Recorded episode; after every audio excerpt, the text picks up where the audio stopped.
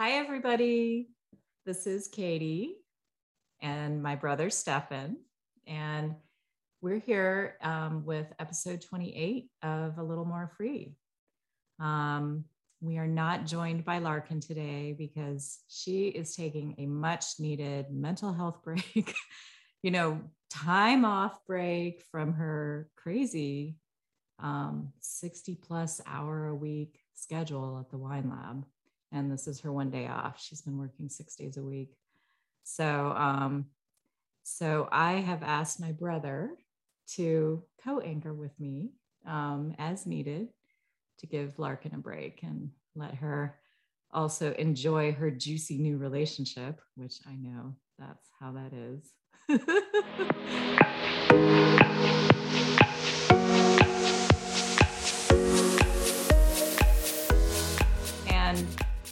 I am excited to have you with me because for years, it has always been, it was supposed to be you doing all of this stuff, not me.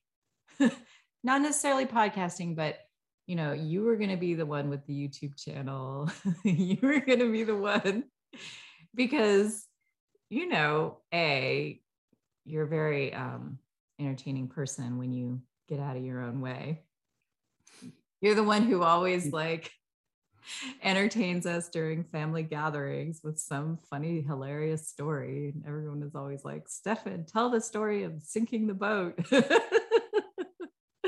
um, to the point that when you actually um, left a regular job and we're sort of starting to look for, you know, what is the next step, um, you got feedback. Now, what you so you went to you you had a like a I don't know, maybe a month or two of therapy sessions with my old therapist, Paula Markham, before she retired. And she uh, started a process with you about sort of like inquiring within or without by asking people, you know, about direction and stuff. Can you, I, I don't remember exactly how she framed it. because you asked each of us like what am i good at? or i don't even remember. Yeah i think that was it. You know basically she suggested that i ask the people who are close to me and know me the best what they think i'm good at. Oh, okay. And uh, and we all told you storytelling. I guess that's right isn't it yeah yeah yeah and i so i I thought about, um, not just thought about, but I kind of decided that I would give it a shot. And I, I bought a, a MacBook Pro so that I had enough capacity to do video editing. And I, I actually made a couple little movies. Um, I started off with one about who am I? Mm. You know, it's not such an easy question to answer when you really stop and think about it. Yeah, no doubt. How do you answer that question? You know, where do you start? It's ridiculous. And um, yeah, I don't know. I, I, I don't feel like I, I've very put a lot of energy into it or really felt like it was something that would ever pan out for me.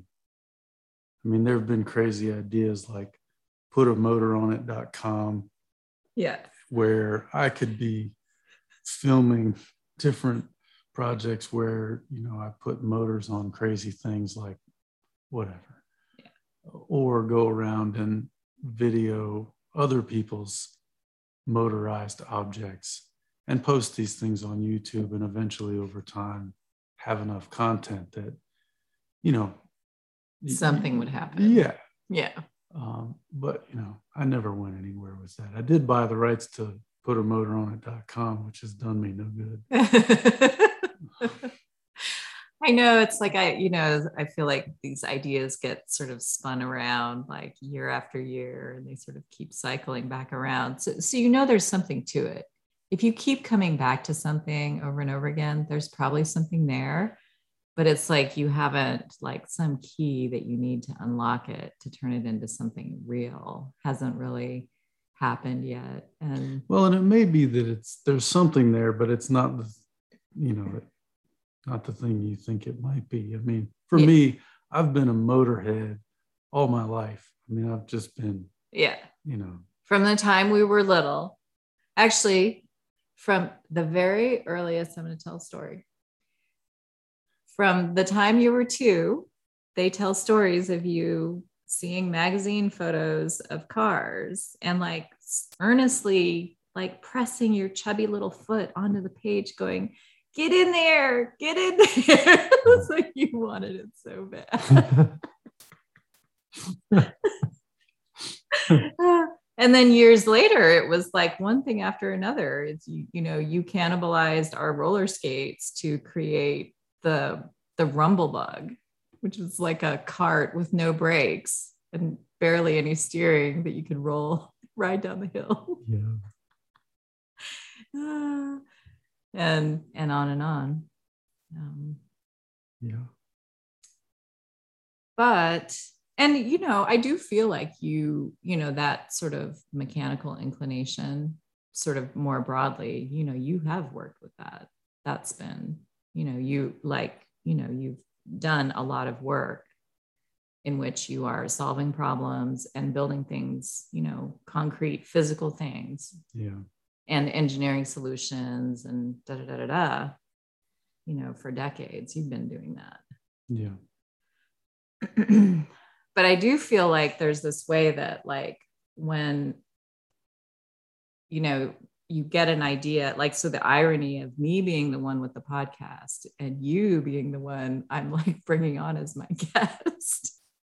You know given given our history of you being the stand-up comedian in the family like I I think that there's something about when when you get an idea that like oh this is what it's supposed to be and then suddenly it gets built up and there's like all this like expectation and it gets built up more and more and more uh, that you almost like short yourself out.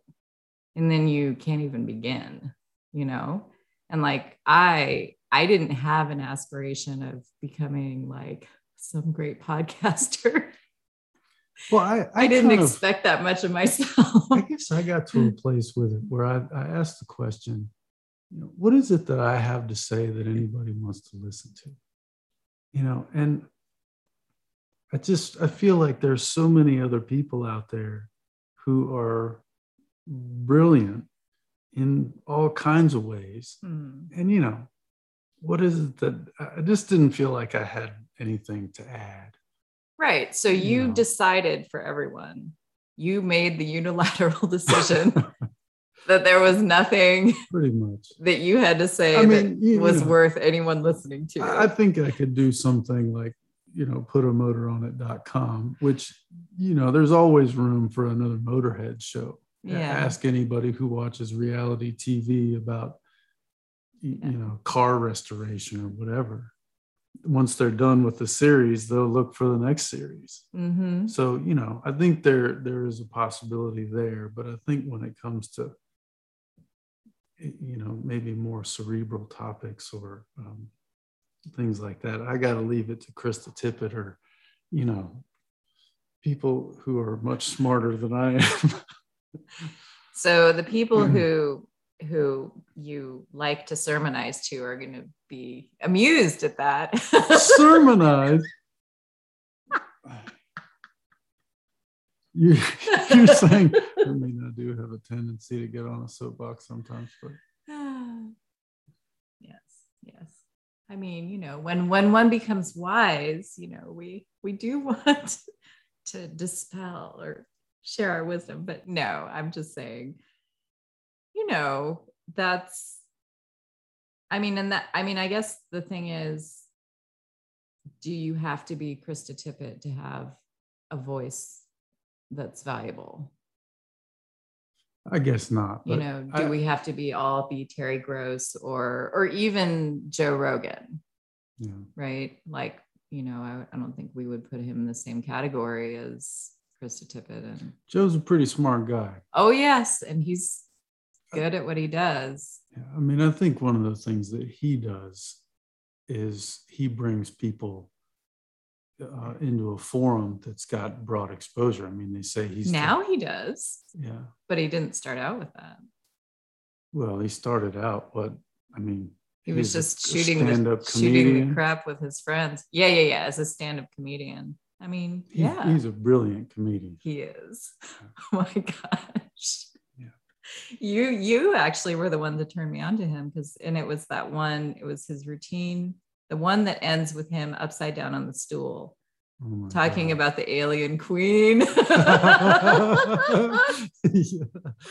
oh my god the physicality of that was just amazing it was but it was also the whole mental psychic like yeah. what yeah. yeah i don't know i mean and I, so because this is a thing, it's like, I mean, I think this is a question that is, I keep circling back around to because, mm, you know, we started this podcast and we, we're nobody and we, we have a very small audience and like, what is the point and is it worth something? And I keep intuitively feeling like, yes, it's worth something there's some process that happens when you have a conversation mm-hmm. and when you share it with the world yeah. you're kind of inviting like the that third you know the the other the mystery mm-hmm. the witness into the conversation and then you allow a process to happen that you know it has a magic of its own and it so if you sort of surrender to that then will yield something you don't know what. Yeah. Something probably cool. Well the moth i think is a great example of of that you know. Oh, the, the whole idea that being willing to be vulnerable in sharing our stories mm. um, and and you know it's it's a, a two-way street. There's there's the speaker and then there's the listener. Mm. and somehow um, there's a there's a mutually beneficial result from sharing the story and being heard mm-hmm. and then and listening and, and learning about other people's experiences that helps us see ourselves mm-hmm. yeah definitely and my latest pet theory is that you know since ais are listening to everything now and i mean you know mostly is... to make money. I mean you know if you're going to put an ai on i mean who knows? Maybe the fbi is listening for you know whatever. The the nsa's ai we're not very interesting. But but but you know youtube's ai is always listening to all the video content and reading it and scanning it. Mm, right. And you know google's ai is always listening to you know scanning the internet and and reading and digesting content and and you know i mean elon musk um I, it hasn't gotten recorded i think on any podcast but one of my things was the realization that elon musk has this like huge fear of unregulated ai especially in the in the hands of like private corporations simply because AI is getting smarter and smarter and smarter. And, and he thinks it's the greatest danger we face, more than ecological crisis and mm. all of that. Anyway, my little pet theory is I want to contribute my voice to what the AI is learning about humanity. I hmm. want to contribute other voices to that process, to that weaving of you know, and I mean, hopefully, I mean, you know, obviously, if someone had really sinister intent, that would be one thing. But if it's just a matter of like, there's this big, powerful thing loose in our ecosystem, you know, I think um, I want to add, I want to add a voice to them to the mix. You know. Well, and you could also take this a similar sentiment you know, if you pull AI out of the picture, right? Isn't there a value in, you know, adding an ingredient to the mix that that tastes good? mm-hmm. you know mm-hmm. adding a kind of energy to the content that's out there there's so mm-hmm. much content out there right. but really a lot of it doesn't doesn't elicit a kind of uh, reaction or, or feeling that you know something i want right. So you know being the thing that you want to see happen. Right. Right? Yeah. I don't know. I i never felt like i was going to get much of anywhere. There's so many people that are you know way more talented than me and have way better computer skills and you know I, I just felt very far behind the curve on it all I didn't put a whole lot of energy into it. I needed a new computer anyway. yes, the good the uh. good excuse for getting what you need. I mean, I don't know. I mean, but you you can't like write that shit, write that all off. I mean, you know, here you are. Now you're sitting in the seat with me, and and actually, interestingly, you and Larkin both have a Taurus sun in the seventh house. And that was one of her insights was that realizing that she does so much better when she's working either in dialogue with someone or in community. Like oh, that doing it alone does not work yeah, No, I feel like that has been the way my whole life. I mean, I'm much better on a team than I am on my own. Mm-hmm. Yeah. Yeah. Yeah. So out you out there by yourself creating content, like no. yeah, it never would be so boring. I kept bouncing up against it and thinking, you know. yeah, I mean, even the put a motor on it kind of projects, those would be a million times more fun if you had like Randall. Oh yeah. Michael. Yeah. you know, get Jason involved. Jason, yeah. yeah, I know. Yeah. So, well, I do like again, I just think that there is something to be said for um, lowering the stakes, which is what I did for myself with this podcast. I'm like, I have no um, like overt intention to monetize it. I'm not trying to leverage it to become something. Like, I'm not, you know, it's not part of a marketing strategy for myself. I mean, ultimately, I hope it goes somewhere like concrete, you know. right. But that like that freed me to kind of just see, well, what is it? You know, what is yeah. here? And because I felt like there was something. And I don't know. I mean, I probably have issues with, you know, competition and like uh, I don't know. Anyway, it's yeah, a little I mean, more complicated for me, I'm sure. It's easy to to very quickly put a lot of pressure on yourself. And yeah, you know, it doesn't have to be that way. Yeah. So actually, we you were out here a couple of weeks ago and we had recorded a whole podcast and like most of the audio just disappeared. It was quite sad. but the reason that we started we started recording we weren't going to but we just we did is that you started talking about some things that i thought were interesting. And they sort of actually relate to this whole notion of like what to do now that a regular job you know is done and that and sort of being in a transition zone and trying to figure out what what's next. And it was the insight about um, maslow's hierarchy of needs Hmm. And so I want I wanted you to like share that again because that didn't get recorded, sadly. Well, I don't remember exactly how we were talking about it, but I do remember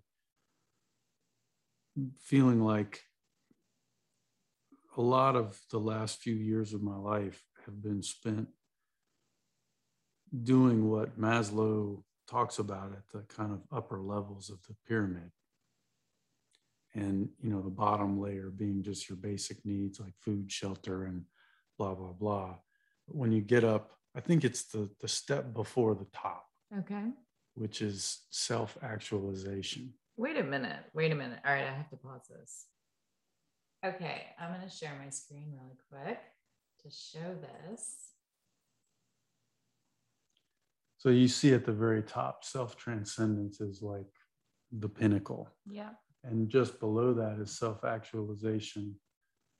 Um, you, you know, the, depending on where you look, sometimes the pyramid has self actualization as the top. As the top. I always thought it was.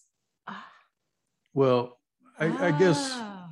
you know, we're. All right. So for the audio people, the base of the pyramid is physiological, meaning breathing, Yeah. food, water, sex. They're putting sex at the at the foundation of the pyramid, people. That is profound. Pretty actually. basic need. Dude. We Really? we need it. Yeah. All right. Um, sleep, homeostasis, and excretion. I'm sorry. I think you can get along without sex for your whole life, but you cannot get along without excretion, breathing, and sleep, food, water. All right. So then the next is safety, security of body, employment, resources, morality, the family, health, and property. Okay. Yeah. Um, and then it, and then you have love and belonging, friendship, family, and sexual intimacy, which those are different than having a family and being secure. That's like that deeper, like, you know, having real friends, you know, having relationships that are deep and heart centered and fulfilling. And then above that is esteem, self esteem, confidence, achievement, re- the respect of others. Oh, respect by others and respect maybe for others is what that's supposed to be. And then near the top of the pyramid, and I always thought this was the top, is self actualization, which is, oh, but they describe it differently morality, creativity, spontaneity, problem solving, discovery, acceptance of facts, and contribution. That's awesome. I love that. Um, and then self transcendence is, I think, what a lot of people would think of as enlightenment, truth, spirit, consciousness, and being unconditional love. Hmm. Well, very cool. All right. You know, so if you look at, click on another one, the self actualization definition shifts around. It depends on where you look and who you ask. Um, all right. So I am going to. You know, it, it, here in, Oh, in, in, in that example, it's showing it as achieving one's full potential. hmm Right, the self actualization. And I've always thought the, of it as that, you know, self actualization is sort of the same as self realization, is sort of the same as enlightenment. It's like you become a complete and whole human being, able to access all the potential that a human being has. Right. Yeah, I guess that could be interpreted that way. Um, anyway, we're not screen sharing anymore. Okay. um anyway so you were you were so you were saying Yeah, I mean, I, I guess I, I feel like on a career front, um, you know, if if my peers were to take a look at what I've been doing, they might kind of think I'm not doing so well. I mean, you know, I've I've uh, I've really been bouncing around. I haven't been adding a lot to my 401k. Um, you know, but I have been, you did build and sell a house yeah. But but I, I have been spending most of my time and energy directed in the the self-actualization realm Mhm. and you know going after the things that really call to me and um, not doing the things that I feel like I quote unquote should be doing. Mhm. And um, I don't know. It's uh, it's kind of a curious position to be in. I mean, I, I don't know how sustainable it's for me to keep keep doing it like this. Because you know there is some reality to um, the need to you know be salting away something for retirement. And yeah. at this point in my life i should be making probably the most i've ever made right. You know. Right at the peak of your yeah. income earning potential. Yeah. But you know I've, I've been going after things like building the motorcycle which had been a dream of mine for you know what 10 years. Mm. and i finally just said i'm doing this mm. and ordered the materials and and built the damn thing. Right. You know. Um, anyway and i mean you know it's i i do feel like it's probably a delicate balance and it depends on the day as to whether you're feeling like this is great and you're so lucky to be have the have the have the privilege to be able to be making choices based on a higher calling versus feeling like uh, I need to be doing something more practical. What the heck am I doing? I don't know. I don't. I I, I shouldn't speak for you, but I I know that's true for me. Well, I feel like you know, I spent a good 20 years doing the thing that you're supposed to do. You know, I had this stressful job and I was the, the breadwinner and, you know, I was the one who would stay till midnight mm. to get something done. And, you know, pretty much it took all my energy. Mm. And on the weekends, I kind of did a little recovering mm. and maybe took care of some of my own project needs and then went back on Monday morning and did it again. Yeah. And that was a couple decades of my life. Yeah. And when that period of my life ended, I really felt like I had kind of come to a different place with what's acceptable and what's not acceptable for me. Mm and I felt like I really didn't want to get back into that kind of dynamic anymore, where I was just giving all of my life energy to make somebody else wealthy. And you know, um, what I've done is more of this kind of gig economy type thing where I'm working for myself. I've got a contractor's license. You know, I didn't um, have any trouble keeping myself busy for the last five years mm-hmm. because I know a lot of people in this area and word of mouth kind of worked and I've been able to work and and take time off and um, you know I, I, spent a bunch of time at the old place last summer mm-hmm. which was one of the best things I've ever done yeah um, You've been able to travel out to. I've spent a lot New of time Mexico. traveling to New Mexico. Um, you know, eh, to be with your lady, ladies. Late, He's not late, single. Late.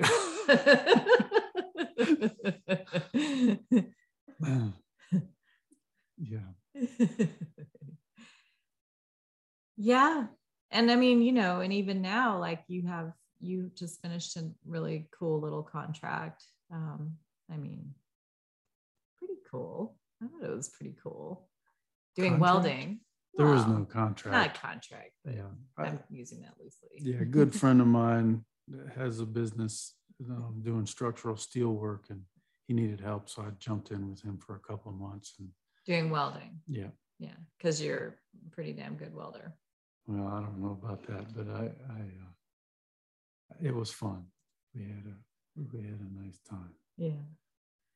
And um, yeah, he started out doing art metal fabrication, right? He, he actually started off in Switzerland. He, he did the mm. apprentice program for um, metal roofing. Mm. And he came to the US as a, as a, a roofer. Vasse? Yeah. Mm-hmm. I thought he went to high school with y'all. He was maybe five years ahead of me in high school. Okay. Oh, so then he went off to Switzerland, did yeah. that, and came back. Yeah. Interesting. Yeah. Wait, so So he was probably three years ahead of you, or two years ahead of you. You were three years ahead of me. okay. Okay. Yeah. Yeah, he was, I remember for years, he was doing like copper wind chimes and stuff. At least that was my impression. I didn't know what he did for his bread and butter. Yeah. Roofing was his bread and butter. It was, I mean, the bird feeders, you know, they actually made the Smithsonian. Um, they were like, they've they've gotten some pretty high high recognition for that. Yeah, Amazing. Does he have a website? he does. It's a really nice website. What's it called? Vasse Vaught V A S S V A U G H T. V A S S E. Oh. Yeah. V A U G H T. Uh-huh. Metal crafting. Yeah. Cool. Yeah. And so, but this was like a more indus- industrial kind of like you guys were retrofitting There was a, a renov- building. a renovation of a 1918 bank building downtown Roanoke. It's one of the last buildings downtown that hasn't been renovated or completed yet. And it was shut down during the pandemic. And when they got it back online, there was a super push to get it done. Mhm. And he needed help kind of going quicker than Yeah. he had planned. So Yeah. anyway, it worked out. I had a hole in my schedule. And so it was, it was great. Yeah. I needed the work and he needed help. And, Yeah. you know, Yeah. I got to do something different than I've been doing for a few years. So it's nice. Yeah. Well, I mean, I definitely like if I compare you and me in the gig economy, you are definitely making more dollars than I am.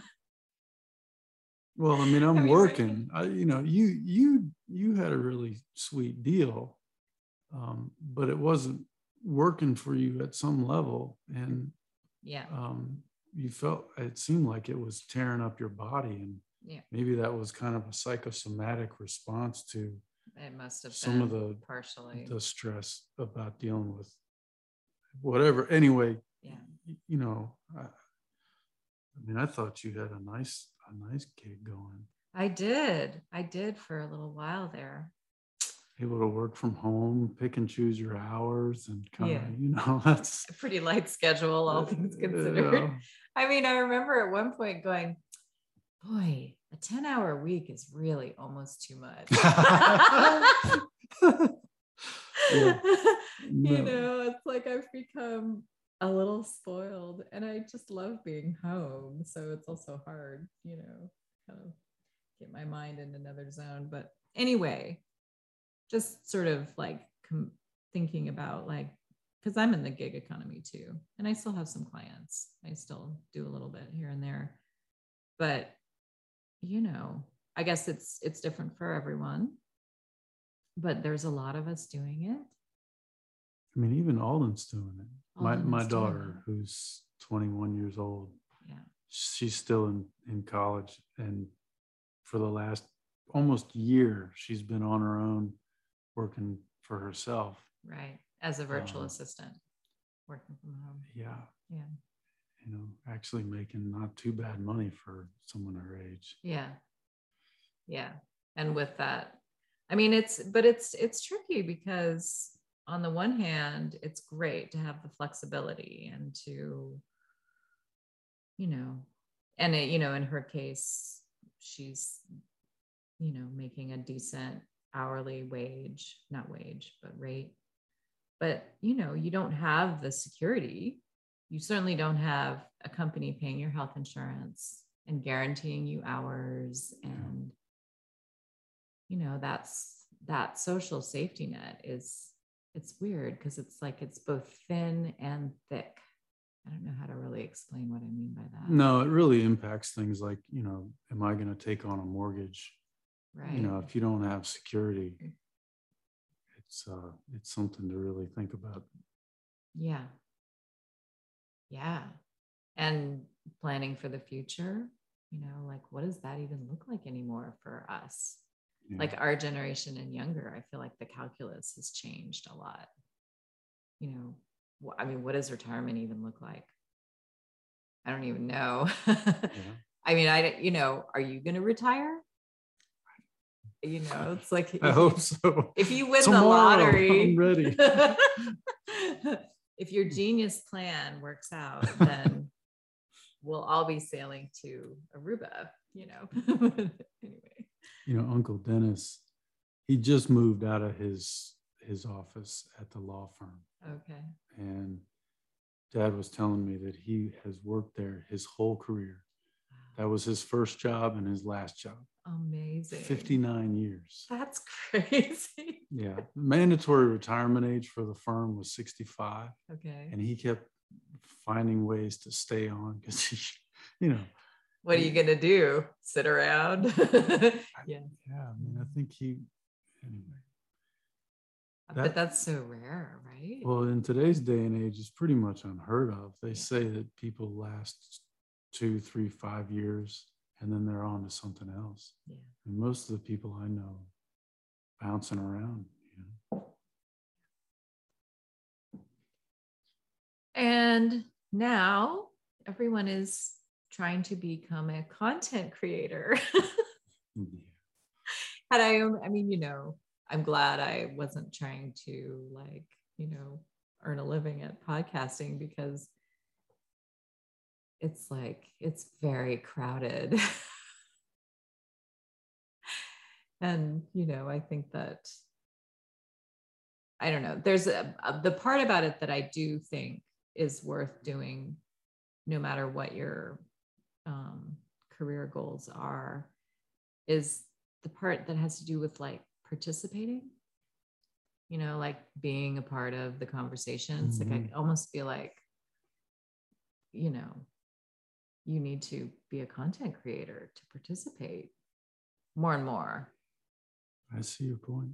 You know um, not that that's the only place that life happens. That's another thing. Life also happens other places than online. Yes it does. Thank god you know. Yeah anyway so so toward that end you and i are going to in a little while try to fly the drone here. Well we can fly. It i think the question is do we have all the information about how to capture video, video. yeah. Yeah. Yeah. So if we succeed today there will be video footage right here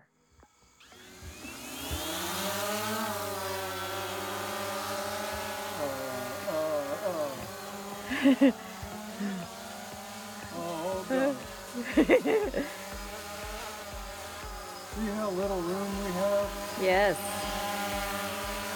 But you have to land it not on the gravel, I think. Don't land it on the gravel. Oh God, why am I landing? Be, no, don't land it on the, because if it tips over, you want to get it under the lawn.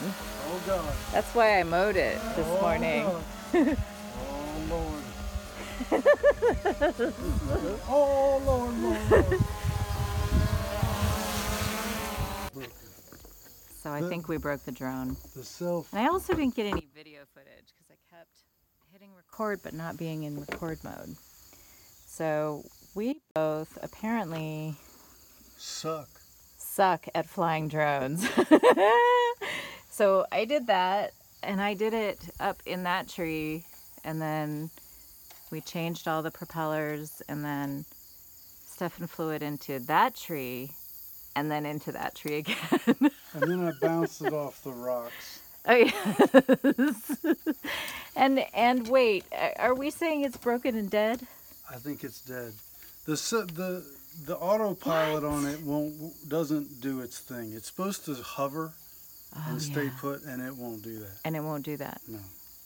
Well, good thing this thing was a gift rather than a purchase. Mm.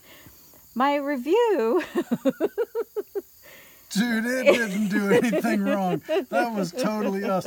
I knew we shouldn't fly it here.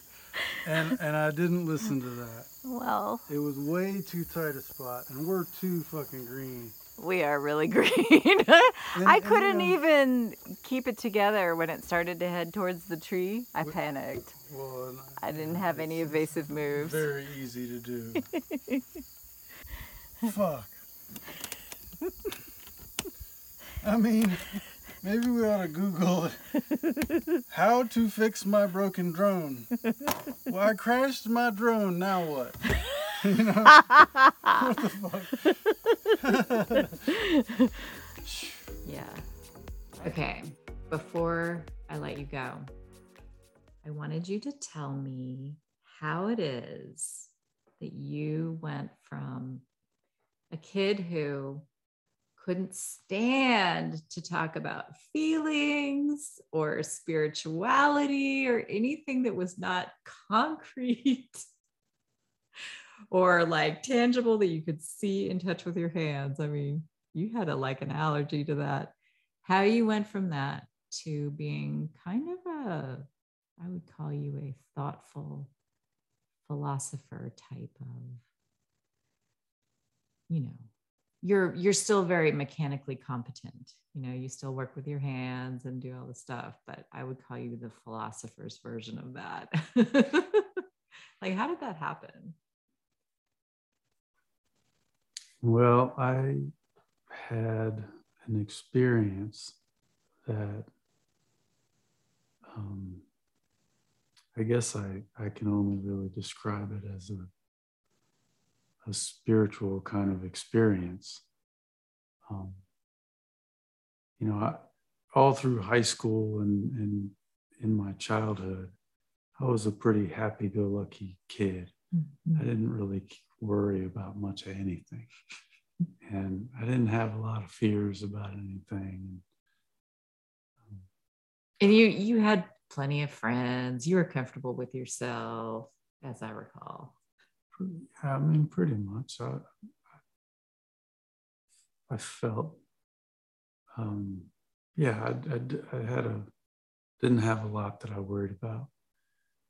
And at the, I guess it was in my, the beginning of my senior year of high school, I feel like um, something really shifted for me. Mm. And um, I, I, began to see kind of the maybe the negative in all kinds of things. And I don't know, I, I guess my happy go lucky days felt like they kind of came to an end. And um, I've, I've really pulled away from all my friends. Mm-hmm um, I became a lot more serious. I, uh, you know, before beforehand, I was pretty much headed on a, a track for destruction. I mean, my my plan for after high school was something that was illegal. Oh, just and, say it. Since you didn't do it, you can say it.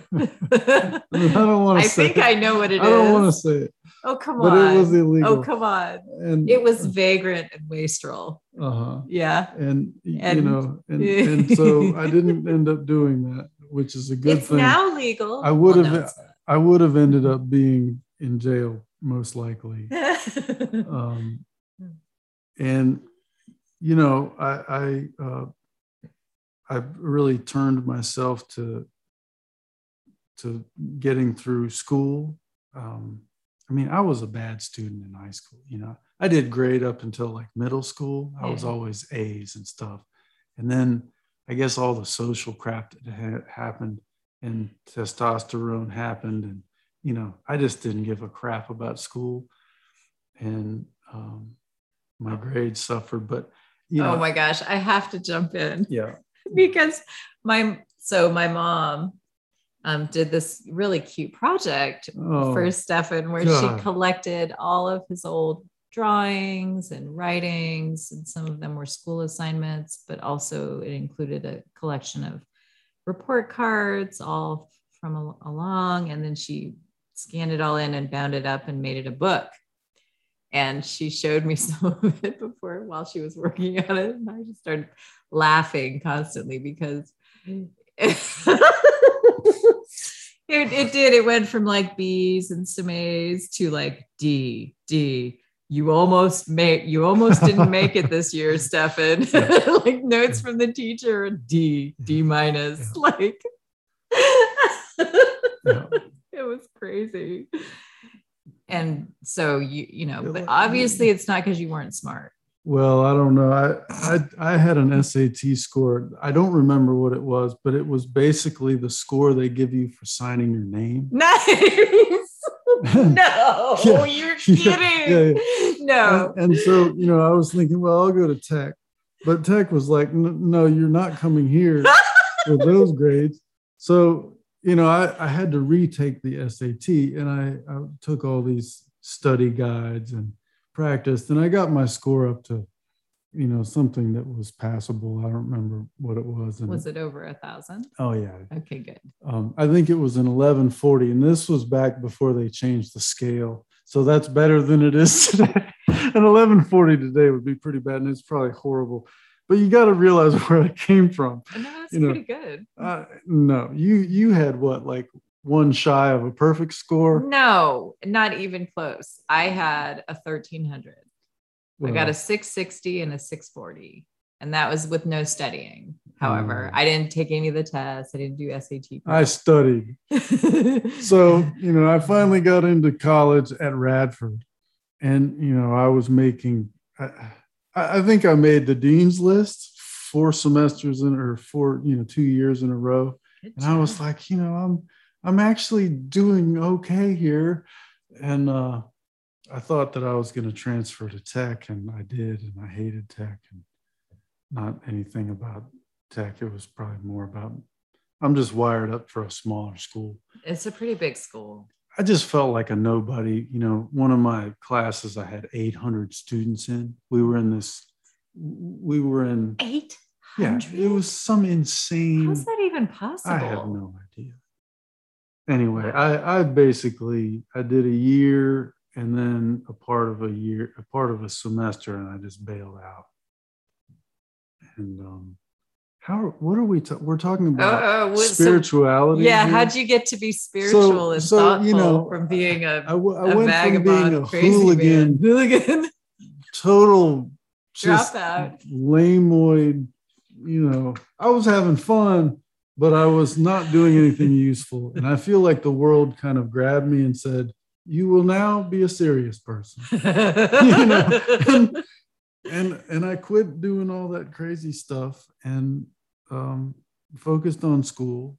And I guess over several years, I kind of got back into being a little less serious. Especially, you know, one of the things that that really brought me back to being a kid again in some ways was having a, a kid. Oh yeah. Alden being a kid. How old were you when she was born? Um, I was uh, I was 30. Mm. And um, you know, being around her during her childhood helped me kind of relive my own childhood. Mm. And I had a great childhood. Mm. It was mm-hmm. so much fun. Yeah so I had fun with her, and it kind of helped me kind of come back out of that. Yeah. And I feel like I had gotten serious enough that the world was like, yeah, okay, you you can do that again. How all this shit works, I don't know. You know, I, I will say that. Um, so you kind of like, I think what you were sort of saying, skirting around saying, is that you kind of got scared both serious and spiritual or at least you started to sort of look at the realm of spirit through that hard I've, last year of high school. It I was felt hard like last year. What happened to me couldn't be explained by anything that I could understand. Mm. And it, I guess, opened to me the idea of something beyond me and we've only alluded to it. I mean, my my was, my grandfather was very religious guy. Dad's dad. He he was like an evangelical Baptist minister. Right. Right. He in fact was quite high in the church. He was on the national level. He was in charge of evangelism. Yeah.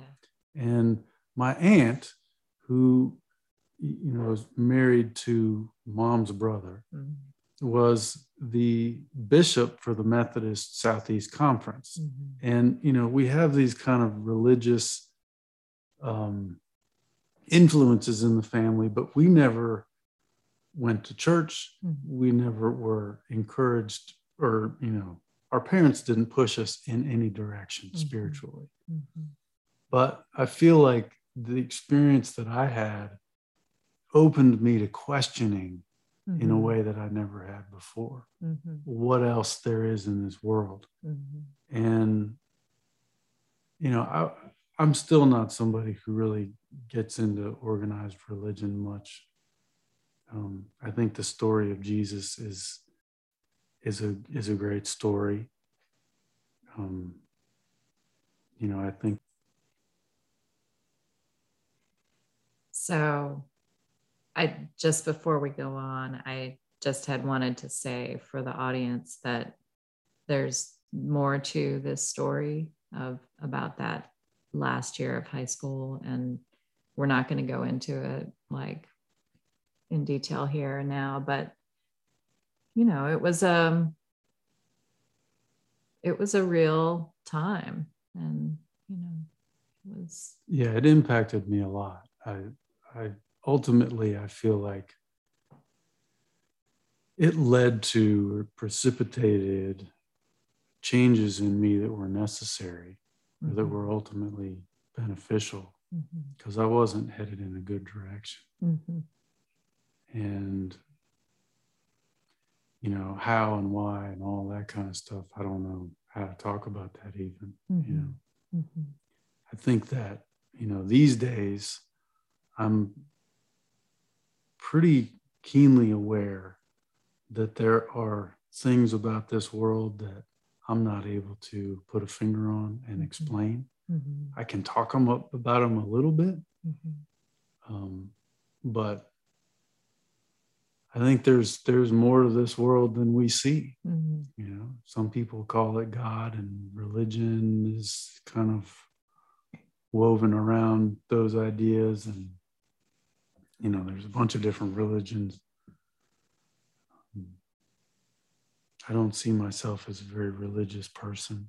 Mm-hmm. You know, I, I, think that the teachings of Jesus are good. you know, but, yeah. Um, and I mean, in addition to that, there's the whole psychic dimension of human experience and like, what do you, you know, what do you make of that? What are your experiences of that? And I think for some people, they don't necessarily go hand in hand with their spiritual and religious beliefs. You know, um, when you Uncle say... Joe passed over and came to me in a dream, and it was as, as vivid as as anything. You know, for some people that is a part of their religious beliefs, mm. and for others it isn't. Mm. And you know, um, and those sort of sort of supernatural kind of experiences, you know, sort of what do you make of them like you never had to to even you never were curious at all as a kid mm-hmm. whereas i think i was always i well no when we were little i was i wasn't interested in that kind of stuff per se. I mean we would hear ghost stories. Remember the ghost of Talacho yeah. you know? But but other than that it was just sort of a passing thing. And it wasn't until I got into my teens that I got really more very interested in metaphysics. But um, beyond that, like just even like I think that one of the things that happened that I've noticed that happened to you as a result of all of this and the process of aging and whatever, having a kid and everything is that you became more interested, but also better able to talk about things that are not concrete. And I, I sort of lump that into the philosophy category, you know, talking about the interior subjective experience of being alive, you know, regardless mm. of metaphysics or religion or, or any of that. So I observe you as having become much more philosophical even if you still aren't religious and even if you don't feel like you have like a firm grip on the psychic dimensions you know I mean, how could you? well some people are psychic I guess, I guess so. I mean, like I know some people who are psychic who are very pragmatic and down to earth, and like yet they have these dreams or they have these, you know, psycho psych uh, whatever clairvoyant Mhm, conversations and stuff. yeah. Mhm. so, you know, how did that? So, I mean, so there was that experience, but do you feel like that was that and having a child and sort of aging that those were your main influences? Well, I mean, th- those were two two big influences. You know, I think that another one that has really worked in me over time is being involved in the Gurdjieff work. Mm. You know, he was a guy who studied all the religions of the world, or many of them, and kind of came to a way of thinking about being human Mhm. and had came up with teachings to help people live better lives. It- it's in a nutshell. Mhm. And I mean, his basic premise was that most people run around in their day to day on autopilot. Mm. They're they're kind of not really thinking about each moment and what they're doing, and um, just more reacting to what's going on Mhm. than having an intentional direction that we're headed, Mhm. and that um, if if we work on ourselves, we can develop capacity for being more intentional about our lives Mm. and uh, have more choice about how we spend our time and our life energy. Mhm. And so, you know, one of the, the key aspects of it is meditation and developing a, an awareness of ourselves, Mm. um, beginning to be able to see how we operate internally and Mm. the way our mind just constantly is going and Yeah. what are my emotions i mean i didn't used to recognize my emotions Oh my gosh. i knew anger that Okay. was pretty much all i knew know?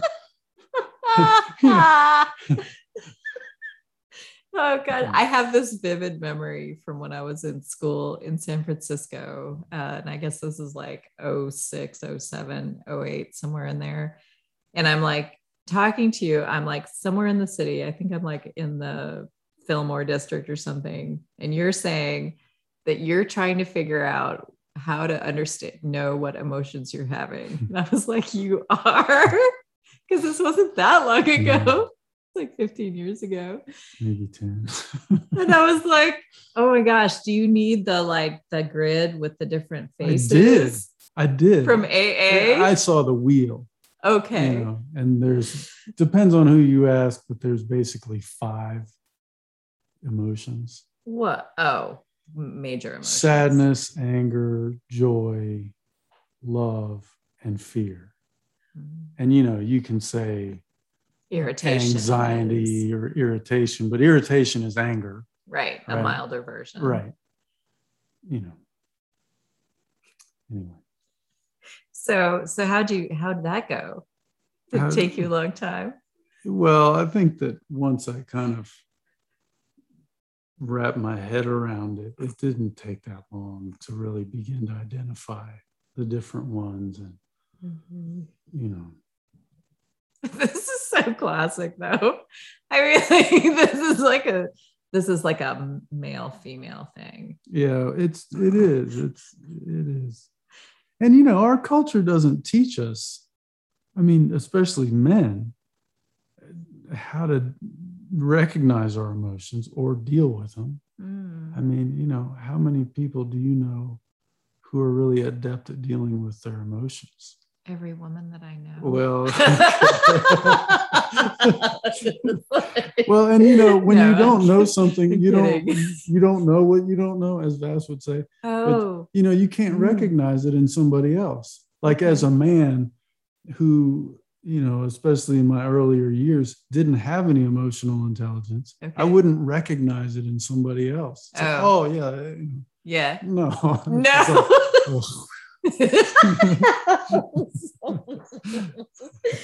but I mean, it wasn't that you didn't have emotions because you were a very like full spectrum human being. You were all, you know, up and Yeah. down and like all over the, not all over the place, but you know, you were not a flatline person, no. not having emotions. Yeah. You just, I never realized that you didn't, It- weren't aware. It just never processed, you know. I didn't even have enough self awareness to realize that I was having an emotion. oh god this is one of those funny things that i think it boils down a little bit sadly to testosterone versus estrogen. But maybe i'm wrong. Well, i might be wrong. there may be something to that because you know now maybe it's a social thing too. yeah. You know, right. So what would it be like to have been a boy being and learning emotional intelligence all the way along like what would that look like that you didn't have? Like i can't even not even sure. I don't know. I mean, I, I that wasn't my experience. I mean, you didn't experience anyone teaching you how to manage your feelings? Is that it? Manage them? No. Mm, I think, you know, for the way I think about it now, emotional intelligence is the ability to notice that I'm having an emotion, Mm. to recognize what it is, Mm. and learn what I'm supposed to learn from it. Mm. I mean, it's a tool, Mhm. they're an indicator for us. Mhm. And, you know, once I've learned what I can learn from it, let it go okay and not just stay hijacked by it. Okay. Because you can get mad right. and then you can stay mad and you can like pile on fuel your anger and just stay with it. Right. And a lot of people do that. But you can also process it learn what you need to learn from it and then let it go and make space for something else. I don't want to stay mad. I don't Mm. love being mad. Okay. I enjoy having joy right? so uh, why would you want to hang on to it Well, so my question is if you recognize that you're mad and maybe why you're mad, does does letting it go have to include solving the cause of your anger?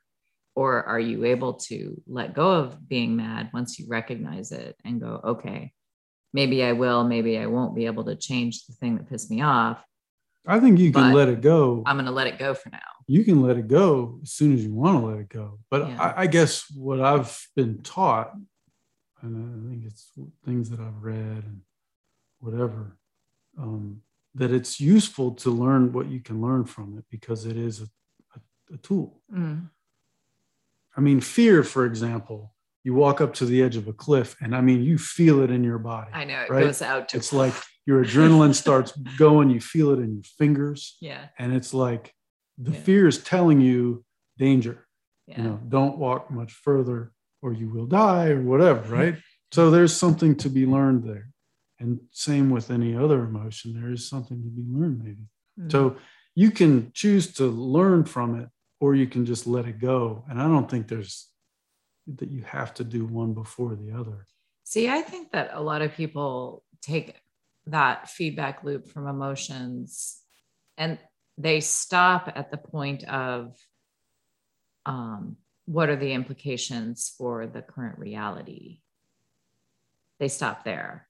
So it's like either, oh, that looked like a snake, and I freaked out and screamed and jumped back. And then I realized it was just a hose. And then, oh, no, it's just a hose, and I can calm down or it was a snake and I freaked out and I jumped back and then I ran away because the snake was chasing after me. And that's it. That's the end of the sort of personal inquiry about the fear.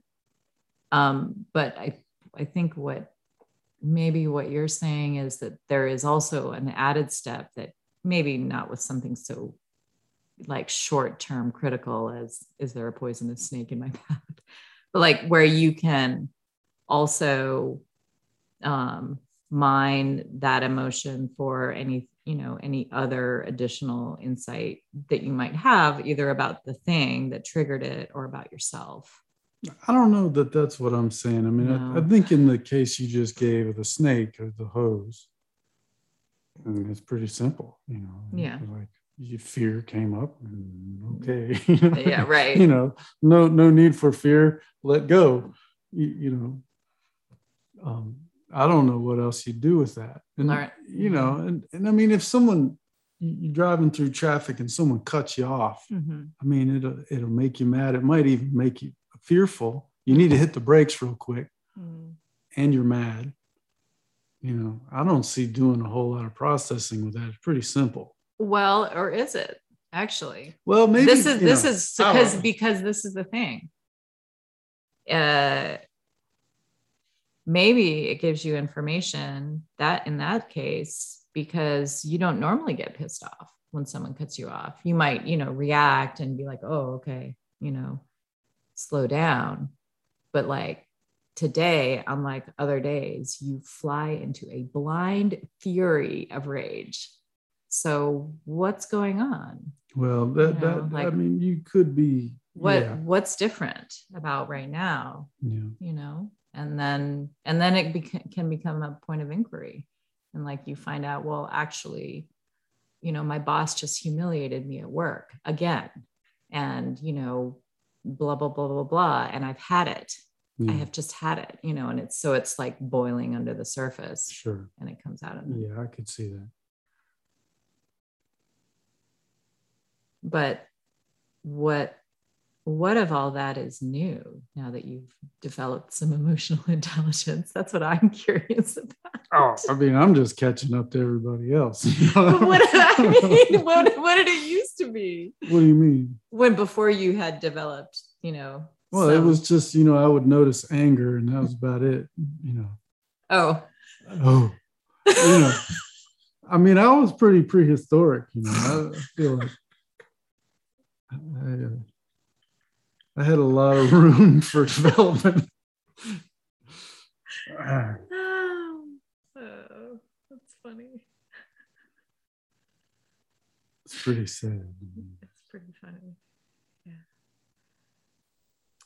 I mean, I guess, you know, we all have our areas of competence, but, uh, you know, because like if my car breaks down, I'm never going to be able to, like, I mean, there's things that I just can't even imagine what to do that you probably can just, you know, run through, try this, try that, you know you have a, a mental toolkit that that's what you're t- you know emotional intelligence is a tool anyway Yeah. And computers, you would be much more adept at solving a problem than I would. yes yes You know, when we're, we're talking about spirituality, and I will say that the thing that's really with me these days Mm. is this question about what it is in the world that sometimes impacts my my capacity Mm. um, or doesn't you know it like when you feel inspired Uh-huh. and capable Uh-huh. and you've got forward momentum things just flow flow so Uh-huh. I've had a couple experiences in my life where I feel like I'm either writing something or I'm creating something. And I felt like something's kind of working through me. Mm. And I bring this up partially because it's going on, but it's also, um, well, I, you know who Elizabeth Gilbert is, right? Mm-hmm. So she's one of the most, you know, successful authors of our time, you might say. okay I mean, she's um, she's pretty successful. she's pretty successful. yeah she was being interviewed by Krista Tippett at one point, and she talked about how her job as a writer is to show up at the desk every day at her typewriter or whatever it is. Yeah. And that she's not doing it herself. Her Mm. job is to show up, Mm.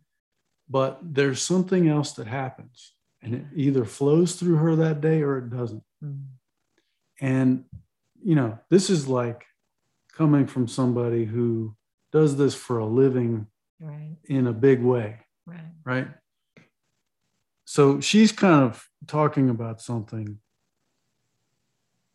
that that I've experienced my own self. Mm. And, you know, one of the most vivid moments that I can remember is when Squid passed away. Mm.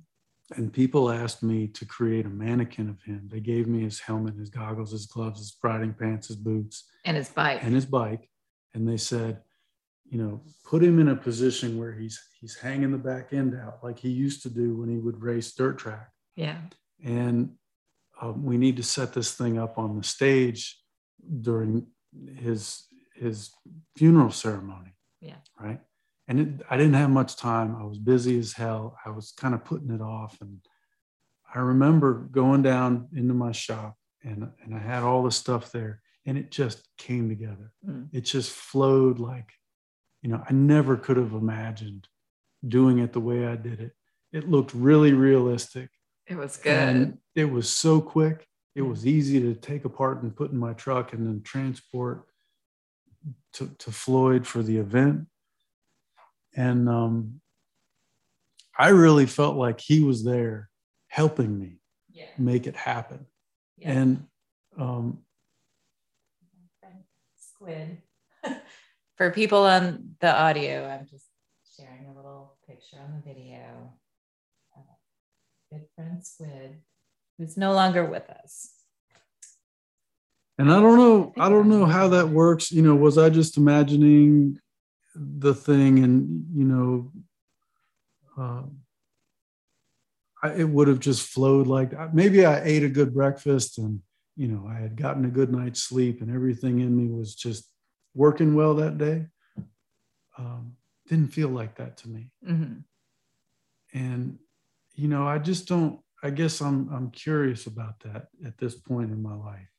Well, so what's you said it's happening now? What's is it happening in the context of a project now? No, it's just it, it it's just something that's been up for me the last few days. Oh, okay. Um, you know, oh, and- I can I can weigh in heavy on that Okay, subject. I yeah. know a lot about it actually. I don't know everything about it. Disclaimer. I'm just somebody, whatever. No, I uh I um I actually had a prolonged experience of that of being almost captivated by a muse um, when I wrote my the bulk of my memoir. And the way that that experience, I'll, I want to, I actually, I want to tell this story. um, but I will say before I do that, that I think that it varies for people, you know, and and there are writers who's, you know, who would hear Elizabeth Gilbert and say that's crap. That's you know she's that's the story that she's telling whatever whatever that like writing is you know most of it is like putting in the time and staying and writing even when you aren't feeling inspired you know because i mean what she's talking about is you know it's kind of the holy grail for creatives is the muse you know when you're feeling inspired because like mm-hmm. when you're feeling inspired like everything flows It's- and like you create masterpieces or you at least create minor masterpieces. And they just seem to come out and so you know there it's a cliche that artists can get um, you know writer's block or they get blocked creatively you know they're like painters or sculptors or whatever musicians and they get blocked they get blocked and so they hang around waiting for the muse you know?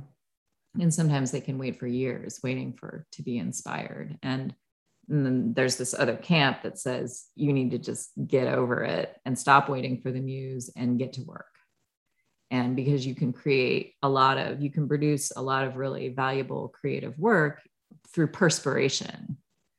Um,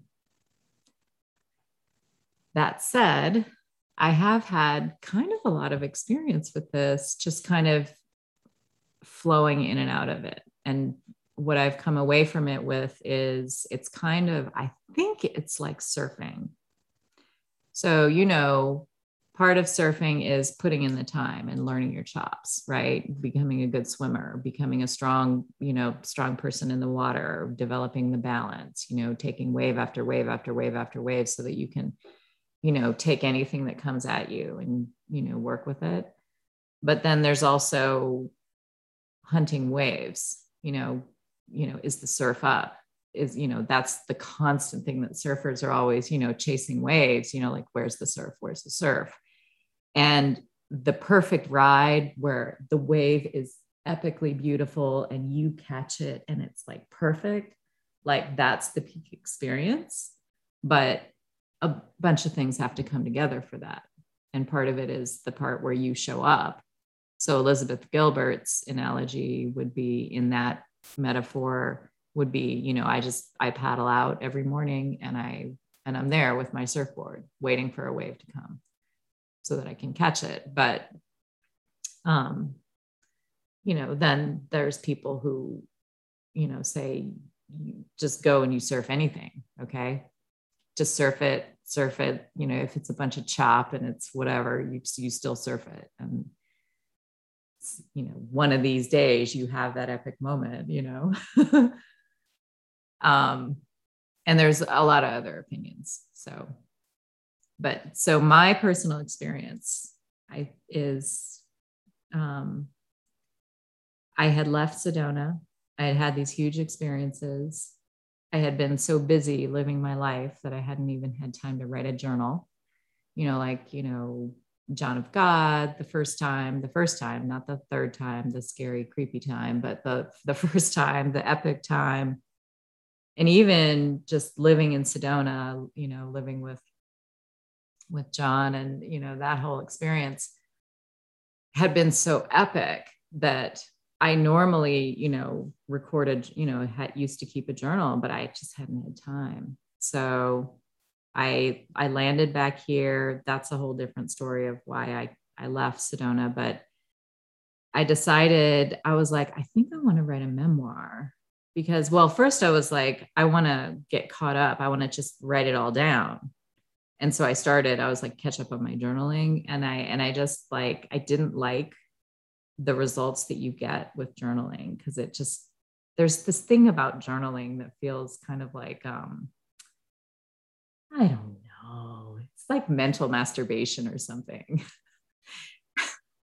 It's very so- solipsistic you know it's very self like you know you you're doing it to sort of like i don't know anyway, I just I felt like I needed something with a little more objectivity. And I thought, you know, if I write as if the whole world is going to read it, I will get a little enough distance from the story that I think I can, you know, maybe do it a different kind of justice. So I had made up my mind. I read some books on writing, Natalie Goldberg, Writing Down the Bones, you know, Diane was working on her memoir. And I was, so I was like in this period of preparing.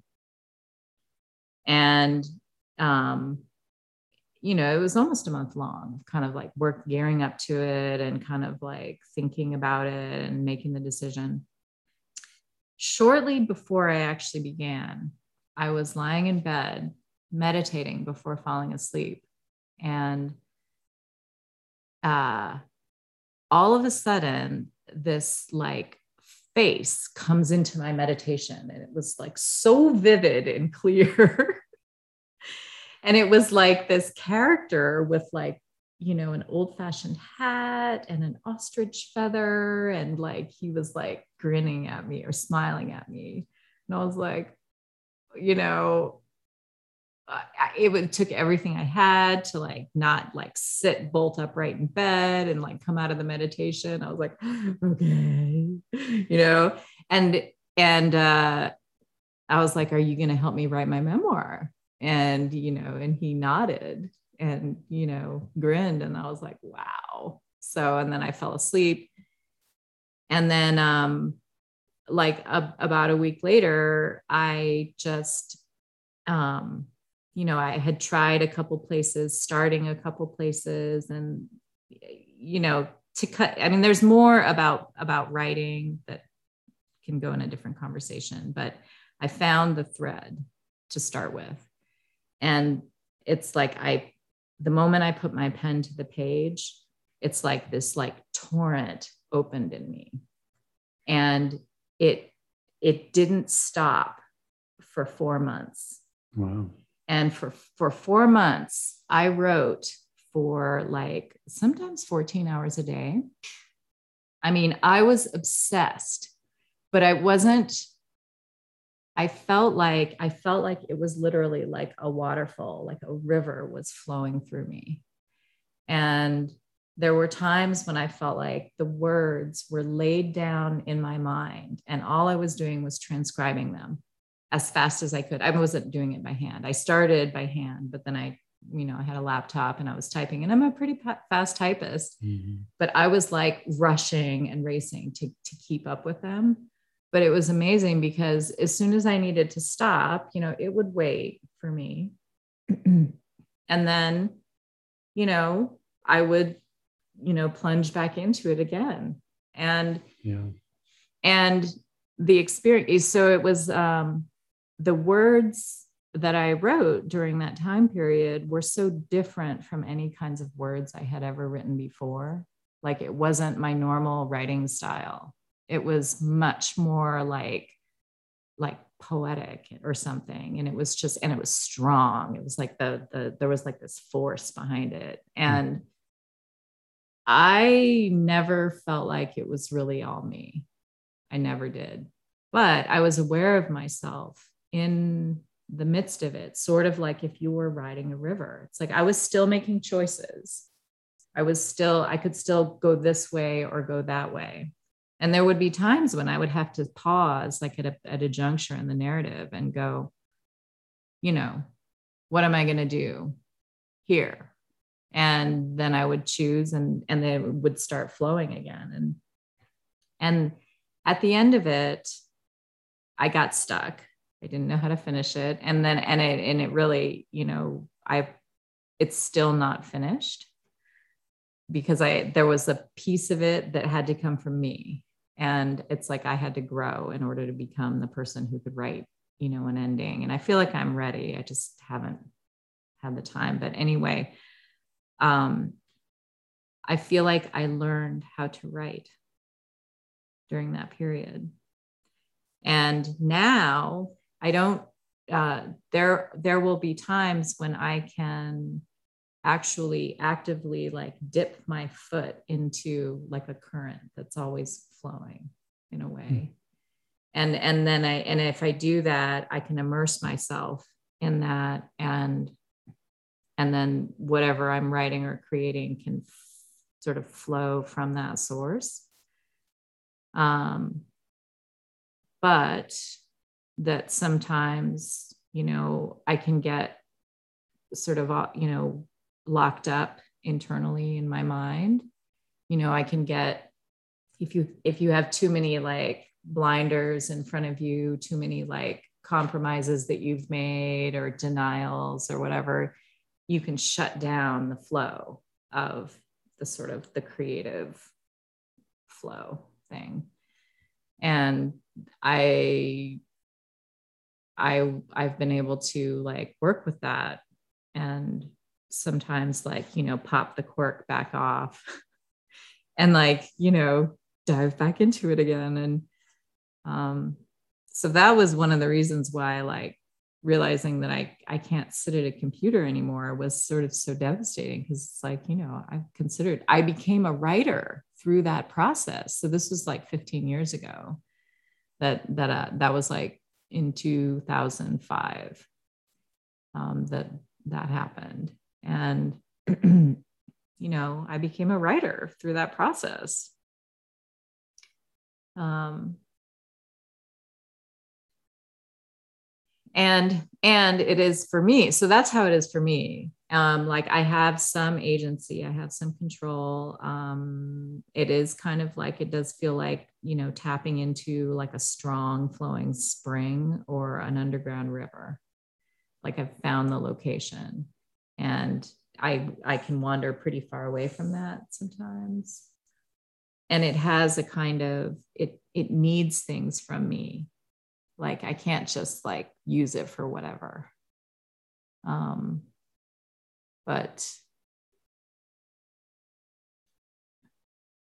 yeah honesty is required. Like i have to be honest and i have to be kind of fearless. Like it doesn't um, this is one thing i got from natalie goldberg. Oh, um, she said, and this is, I think, a good thing for creatives in general, but um, for writing in particular, she said, go for the jugular, go where the juice is. Because if you're, you know, if you're, if if it's juicy and it's it's scary and it's intense, it's probably got a lot of energy in it. And you can trust that that will carry you a long ways and maybe that was that was what happened. Maybe i tapped you know my own creative fountain because i felt because that i followed that advice which is you know and that's how i opened my memoir is i don't want to start at the beginning you know and then i described the scene the one that you know i couldn't let go of and it was the whole reason i wrote the memoir. And um, you know maybe that's how you tap into the muse but anyway. i don't know if any of that is helpful or makes sense but that's uh, i've had a very vivid experience of the muse and i think it's real but i also don't think it's so mysterious and out of reach that you have to sit around waiting for it to like strike yeah and I'm, i may have been you know not relaying what Elizabeth Gilbert said correctly. It's been a long time since I heard her interview. And, well, and she went through a whole, she's the one who wrote Eat, Pray, Love, right? Mm-hmm. She went through an experience that probably opened all of that in her. Like she had been a writer before that, but her whole experience with Eat, Pray, Love was like, you know, it was a whole personal odyssey, I think, towards greater honesty and more aliveness. You know, she decided to unplug from life as usual and go to rediscover how to eat, rediscover how to pray, rediscover how to love. You yeah. know? And so maybe her process works for her because she she unlocked it, you know. Um, um but like, I don't know so, anyone listening to this already knows that I am a mystic. so, you have not been a mystic, but I have been a mystic since I was a teenager. And one of the things that I that I had I have read a lot is about you know that there are times when higher dimensional beings, guides, angels, people, you know, higher consciousness, beings of higher consciousness, they will, and even someone who's who's passed and on the other side, but still, you know, it's like you have to be supported by the higher powers anyway, that they can step in and, and intervene, like in a moment, like with working on the squid you know stat not statue but mannequin or whatever it was you know it's like all the stars align in that moment but it's like there are it's more than just that it was a beautiful day right there's it felt like something different than usual was going on yeah i don't know how to just yeah. explain it or speak about it any differently than that yeah. Yeah. I mean, you know, when you talk about it, that's how it feels. Yeah. And I mean, you know, as a devil's advocate, uh, so I always do this. Is it annoying? Probably is. I always like say one thing and then I say the counter argument. you could say the devil's arg- advocate argument could be that that was your love for squid coming together in that moment.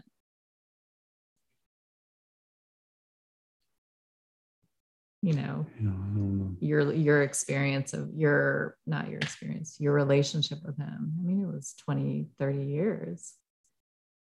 You know. Yeah. Maybe. 25 anyway. Yeah. Or the love of a lot of people. A lot of people loved him. Yeah. He had a big impact. Sure did. Yeah maybe that's what all of this is. It's like you know it's like you, you have a collective there are collective like currents you know in the ocean of being and sometimes they coalesce. I don't know. Hmm.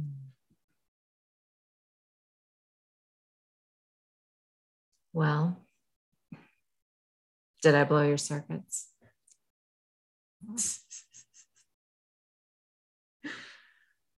um,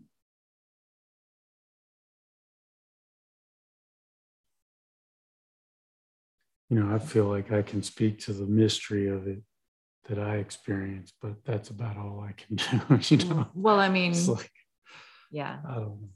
Yeah. There's a lot of things about this world that I don't understand. Yeah. Yeah, I mean, you know, we're just like ants crawling across, you know, a, a, a moat. We're a mote of dust on a mote of dust.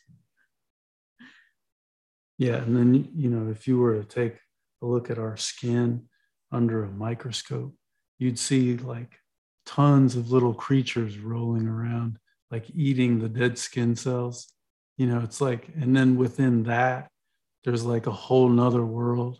It's like you know I, i'm having these images of like outer space and the galaxy and you know it's like it operates at all these scales but it's the same kind of thing. I know. mind-blowing complexity. The complexity of like what's just inside your body. It's in me Didn't it's they? out there it's you know yeah. it's just like yeah. it's crazy. Yeah so good to focus on the present moment.